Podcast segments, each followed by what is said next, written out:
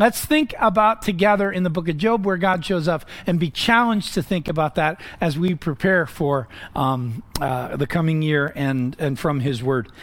As I uh, was preparing this week for um, 20 and 21, I was thinking about how things can be unfair.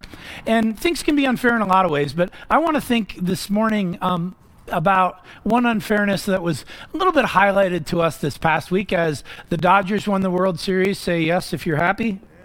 Yeah, there you go. Um, the Dodgers won the World Series. They have a guy on their team called Mookie Betts. Mookie Betts is a great player. He didn't end up winning the MVP of the World Series, but he was close. He made some great plays. He had some very timely hits. Mookie Betts is also one of the highest paid players in all of Major League Baseball. I think his contract it's somewhere in the like I think it's 300 million dollars. He makes well over, I think it's over 15 or almost 20 million a year at least, plus incentives for playing baseball. Now, I don't know about you, but to me, that's a little unfair. He plays baseball. He plays something that many of our kids play, that many of you played as a kid, but he's so good at it, a game, that he gets paid money in what I would consider and use the adjective uh, ungodly way, right? It's incredible how much that he gets paid simply because he can hit and catch and throw a ball the way that he does. If we look at athletes' salaries, we just, it doesn't seem fair sometimes because you're seven feet tall and you were born that way had nothing to do with that. All of a sudden, you can become a professional base or a basketball player and make millions and millions of dollars a year. Because you have the natural gift to be able to hit a golf ball, you can make millions and millions of dollars a year. Because you have the natural gift of playing football or throwing a football or catching a football, you can make millions and millions of dollars a year. Now, I'm not knocking athletes, I know how hard it is. I was an athlete myself. I worked hard at it at the time. I have a son. I have a daughter who is who are athletes. They work really hard at what they do. I'm not knocking it. But out of something that many of us consider play, you make millions and millions of dollars. Doesn't seem fair. Because how many of you work hard? Do you work hard? You try hard? What's the possibility of you making $10 million a year? Mark this? Yeah, right. We all know Mark. It's not like this. It's not happening. None of us is going to make $10 million a year, no matter how hard we work, because our giftedness and our abilities are in spaces that, for whatever reason, don't get that sort of compensation. Why is that fair? Now, if we're going to talk about inequity, let's think about inequity in God's Word. That's what we're highlighting this morning, actually, as we hear from Job's friends and as we hear from Job. We hear about inequity in the world, but not when it comes to a salary, but when it comes to easy or hard life based on living in obedience to God's word or rejecting God's word. We're going to see the unfairness as they talk about it this morning and then wonder together about how that impacts our life and our understanding of the suffering that we face. As we do that, let's pray for God's blessing and presence during our time that we might learn what He has for us to learn today. Father, equip us through the Holy Spirit to learn, to hear, and be transformed by the power of your word. We ask, Father, in Jesus' name, that um, I disappear, that um, even we disappear, and we instead engage through your power this morning, that we hear what you want us to hear because you're present, you're speaking, and you're moving in us. We pray, Father, in Jesus' name, that we can then go from this place equipped to live into difficult world into difficult challenges. We think, especially this week, of the challenge that we face as a country and the opportunity that we face as a country in our elections, Lord. Equip us, Lord, in Jesus' name to seek your wisdom, to live into obedience to you. And we trust, Lord, in the complexity of this year's election and all the dialogue that surrounds us. And Lord, may we always trust that your will be done. You are bigger than this, you always have been what we consider great and enormous and too much you can handle with the movement of your hand and with a breath from your mouth because of the power of who you are. We trust, Lord, for you to take care of this city, of this region, of this state, of this country. We trust, Lord, in your future, a future that is good, pleasing, perfect. Lord, your will, that it may be done on earth as it is in heaven. Lord, that's something that you and you alone can do. We ask that you do it in us and through us. In Jesus' name, amen. In your Bibles, Job chapter 21, we read there about Zophar. Then Zophar the Naamathite replied, My troubled thoughts prompt me to answer, because I am greatly disturbed. I hear rebuke, hear a rebuke that dishonors me, and my understanding inspires me to reply. Surely you know how it has been from of old, ever since mankind was placed on the earth, that the mirth of the wicked is brief, the joy of the godless lasts but a moment. Though the pride of the godless person reaches to the heavens and his head touches the clouds, he will perish forever like his own dung. There's a nice little image for you, huh? Those who have seen him will say, Where is he? Like a dream, he flies away, no more to be found, banished like a vision of the night. The eye that saw him will not see him again, his place will look on him no more. His children must make amends to the poor, his own hands must give back his wealth. The youthful vigor that fills his bones will lie with him in the dust. Though evil is sweet in his mouth, and he hides it under his tongue, though he cannot bear to let it go, and lets it linger in his mouth. Yet his food will turn sour in his stomach. It will become the venom of serpents within him. He will spit out the riches he swallowed. God will make his stomach, stomach vomit them up. He will suck the poison of serpents. The fangs of an adder will kill him. He will not enjoy the streams, the rivers flowing with honey and cream that he toiled what he toiled for, he must give back uneaten. He will not enjoy the profit from his trading. For he has oppressed the poor and left them destitute. He has seized houses he did not build. Surely he will have no respite from his craving. He cannot save himself by his treasure. Nothing is left for him to devour. His prosperity will not endure. In the midst of his plenty, distress will overtake him. The full force of misery will come upon him. When he has filled his belly, God will vent his burning anger against him and rain down his blows on him. Though he flees from an iron weapon, a bronze tipped arrow pierces him. He pulls it out of his back, the gleaming point out of his liver. Terrors will come over him. Total darkness lies in wait for his treasures. A fire unfanned will consume him and devour what is left in his tent. The heavens will expose his guilt. The earth will rise up against him. Flood will carry off his house, rushing waters on the day of God's wrath. Such is the fate God allots the wicked the heritage appointed for them by God. As we read this chapter, I don't know about you, but it's true, right? Because here's really what Zophar is saying. He's saying a life lived in disobedience to God, when it ends, ends up in punishment, right? It's a futile life that has been lived, and ultimately, the end of that life means the end of anything of value, the end of anything of worth. Right? We would all agree with that, right? How many of you would say a life lived today evilly has consequence for eternity that's not good, right? We're all going to agree with that. So Zophar is speaking truth. But this is similar to the rest of Job, where we see it over and over again with his friends and their speeches the application of this particular truth of Zophar is in its problem, it's directed towards Job, right? Because Job is saying, I have lived a faithful life, and because I have lived a faithful life, that's not me.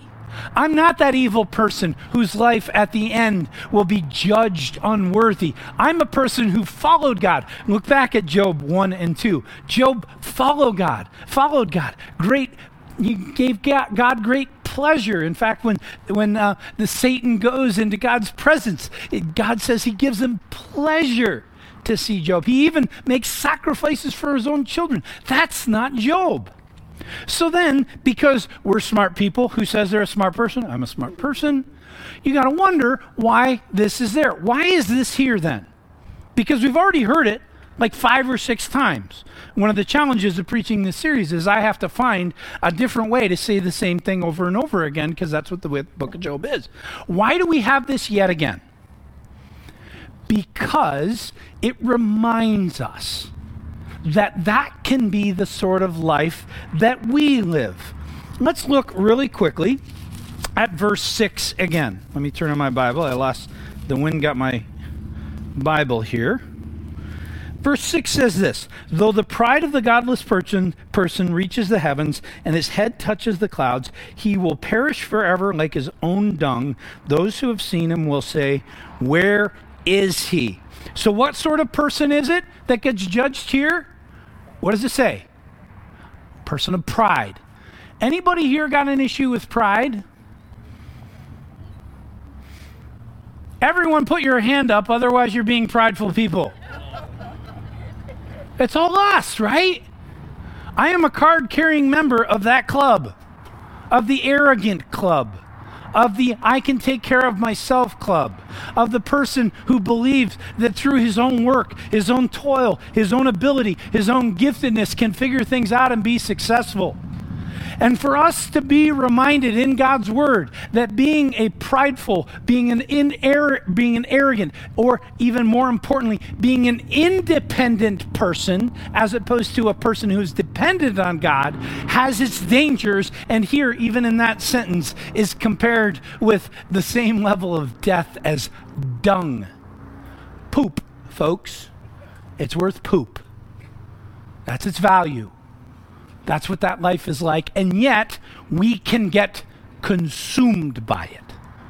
It can be. And I, I would hazard a guess to say that all of us have had moments, hours, days, even weeks or months or even years of being consumed with our own pride. So, in this big scheme of the text of Scripture, we are inspired by this passage to be reminded of the danger of acting independently before God instead of walking in dependence for him, before Him. But we got to get back into the book of Job. It's a misapplication of that truth for Job because Job is a godly man. So Job responds. Here's what he says in verses 1 through 21. Listen carefully to my words. Let this be the consolation you give me. Bear with me while I speak, and after I have spoken, mock on. Is my complaint directed to a human being?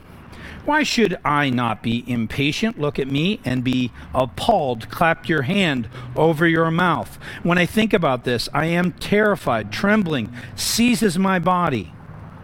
Why do the wicked live on? Growing old, increasing in power they see their children establish around them, their offspring before their eyes. Their homes are safe and free from fear. The rod of God is not on them.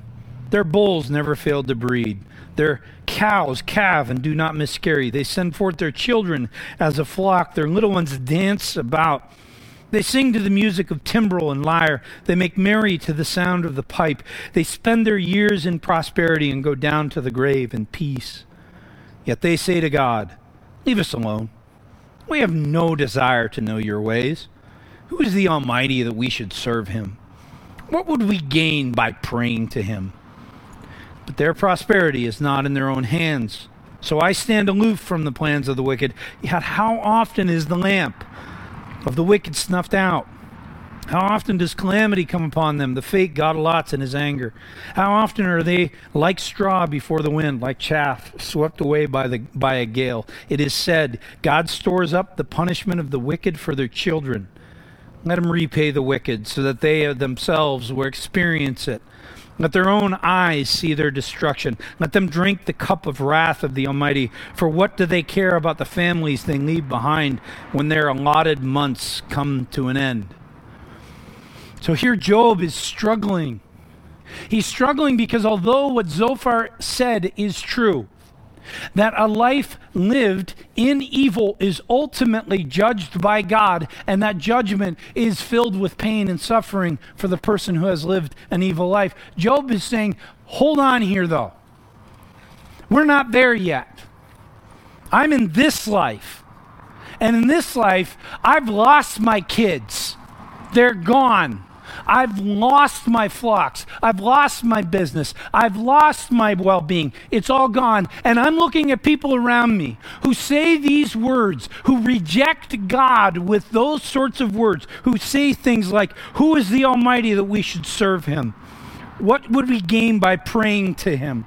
They reject God and they get calves all over the place with no miscarriages in their flocks. Their business flourishes. They got kids and grandkids dancing around them. Why is that fair? Why is that allowed? Why can't I? I live my life in relationship with God. And friends, maybe you've asked that sometimes. Maybe you've wondered why. Someone who seems to be living in rejection of God doesn't get the same diagnosis you do, or doesn't get the same diagnosis as a friend or a loved one, a death diagnosis. Maybe you sit and you think about how hard you work and how hard you toil, and something comes up and it becomes hard and difficult and it doesn't work out. And somebody who seems to be lazy and doesn't do the sort of hard work and is not trying to live into the integrity that you're living into, their business flourishes and they make millions. Why is that fair? Or maybe you see the people out there who don't want to have children getting pregnant in a moment and caring for them, you know, like a uh, just something else on their shelf. And you've been trying to have a kid forever. It just hasn't happened. How is that fair? That's Job's struggle. He's sitting there saying, God, please judge the wicked. Right at the end of that passage, what he's, what's he say? He says, let their own eyes see their destruction. He wants them to experience their own pain. Let them drink the cup of the wrath of the Almighty. For what do they care about the families they leave behind? He wants them to face the consequence that he's been facing. And friends, I don't know about you, but there are times, there are moments when I feel that way. I look at some of the things in this world and it just doesn't seem equitable. Seems like God blesses, or God allows at least, evil to be blessed. And he allows groups to flourish and grow, and, and it just seems like they're in rejection of him. He allows even a country sometimes to walk away from him and no longer have faith and trust in him. Why does God allow that to happen? Just doesn't seem like the scales are equal, right? Because as Zophar said, ultimately we know God shows up in eternity. And I don't know about you, but eternity sounds pretty good, right? I mean, it sounds good. It sounds good to be in God's eternal presence forever. We know that's where Christian, the Christian life, that's where we know that pays off, right? That's where it gets held up here. But until then, it seems like it's held this way. So we look at those and we go, the scales right now, they're not equal. Someday they will be, but right now they're not.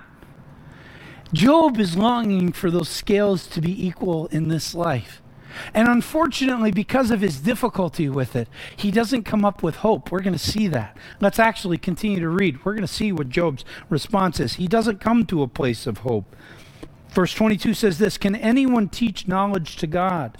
Since he judges even the highest, one person dies in full vigor, completely secure and at ease, well nourished in body, bones rich with marrow. Another dies in bitterness of soul, never having enjoyed anything good. Side by side, they lie in dust, and worms cover them both.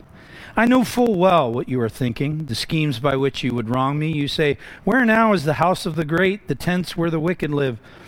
Have you ever questioned those who travel? Have you paid no regard to their accounts that the wicked are spared from the day of calamity, that they are delivered from the day of wrath? Who denounces their conduct to their face? Who repays them for what they have done? They are carried to the grave, and watch is kept over their tombs. The soil in the valley is sweet to them. Every one follows after them, and a countless throng goes before them. So, how can you console me with your nonsense? Nothing is left of your answers but falsehood. He doesn't come to a place of hope here. And that's hard, right? Because we want Job to be able to say, God has equaled the scales, or God will equal the scales. But he's in the moment of asking the question, when? When is that to when is that to be balanced? When is it to be something where I am grateful to have followed God because I can see the blessing in and around me? Because we don't see it here. Well, where will we find it? Turn in your Bibles with me. We're going to jump there. Romans chapter 13, if you want to turn there. I encourage you to do that. We're going to hear something that in his encouragement would be an encouragement for Job. I think it is an encouragement to, his, to him now, but it's also an encouragement to us. Romans chapter 13, verse 8 says this Let no debt remain outstanding except the continuing debt to love one another, for whoever loves others has fulfilled the law. The commandments you shall not commit adultery, shall not murder, shall not steal, shall not covet, and whatever other command there may be are summed up by this one command love your neighbor as yourself. Love does no harm to a neighbor, therefore, love is the fulfillment of the law. And do this understanding the present time. The hour has already come for you to wake up from your slumber because our salvation is nearer now than when we first believed. The night is nearly over, day is almost here. So let us put aside the deeds of darkness, put on the armor of light. Let us behave decently as in the daytime, not in carousing, drunkenness, not in sexual immorality and debauchery, not in dissension, jealousy. Rather, clothe yourselves with the Lord Jesus Christ and do not think about how to gratify the des- desires of of the flesh. Hear that again. The night is nearly over, the day is almost here when this happens. The day is almost here when the suffering of this world is at an end and the joy and the life of eternity comes. Not because of who we are, not because of what we're capable of, because in our pride, we're still in Zophar's speech, right? We're still living into that evil worth poop, right? That's what we are. But with Jesus, the night is nearly over when he comes, gives us reward, comes, takes us to himself, comes, bears us into God's presence for all eternity, where the scales are flipped, and suddenly we experience the love, joy, peace, patience, mercy, love, and grace of God for all eternity. That's the gift that is to come. But here's the beautiful part right? Here's the beautiful part Jesus not only gave himself so that we might have that gift of the scales being reversed, of justice being done that, to the, those who are righteous, but he also gave us this gift. It's while we're going through the difficulty of this life that he is with us. Amen? We know that. That's a gift, right? That's a, that's a blessing. I will never leave you nor forsake you. I will be with you until the very end of the age. All authority in heaven and on earth has been given to me. Jesus, give, excuse me, gives us that promise. He is with us. But that's still not enough because we have one more blessing to come. And that's this that in the suffering that we do experience in this world, while the scales are still out of whack, that the stuff that we are suffering ourselves still doesn't hold a candle to the suffering that Christ himself felt. So the one who is present with us in our sufferings knows suffering way better than we do anyway. He is the one who is present with us and can comfort us in our sufferings because all suffering was given to him. He's the only one of all humanity who can say the words in truth My God, my God, why have you forsaken me? He's the only one who has been forsaken of God. And he did that for our sake. We've never been forsaken by God, nor will we be forsaken by God until the next stage of reality comes. That is something that God has promised to us in Jesus, the suffering servant who knows our suffering better than we do. So for Job, Job's in this place going, When will the scales be equaled? And God is patient. And ultimately, God answers him, and we get that gift the gift of exactly what Job was looking for. And I wonder, I wonder right now, if Job is in God's presence and he is saying, Oh, I should have been patient because you gave the answer to the longing of my heart. I wanted justice, you gave justice. I wanted your answer, You gave your answer. I wanted your love. You gave your love. That's a gift that God gives to Job. But he also gives it to us. And he gives it to us for now, for right now. Because we experience suffering, we experience pain, we experience challenge, we experience car accidents, and a husband is in the hospital. We experience different treatments along the way. We experience different challenges in our lives. We experience a culture that seems to be tearing apart at the seams. But in that, God is present. Not only is He present with us, but He's present having known suffering beyond what we can ever imagine. That's the gift of Jesus. And may that encourage us to live into His presence, to His encouragement every single day. Let's pray together. Thank you, O Father, that someday the scales will be reversed, that the pleasures of this life will mean nothing, and the pleasures of eternity will be your glory. Lord, we long for more of your glory in our life now that we might experience it even more for all eternity. We long for your presence now in our difficulty, that you strengthen us and encourage us, encourage us, uh, encourage us with eyes towards what is ahead. We thank you, O Father, that you suffered for our sake, and that no suffering we experience in this life is greater than what you know. And yet you are present with us in our difficulty, reminding us over and over and over again you are our strength, you are our love, you are our power, something that you and you alone can do. We ask that you equip us to that power, to that love today. In Jesus' name, amen.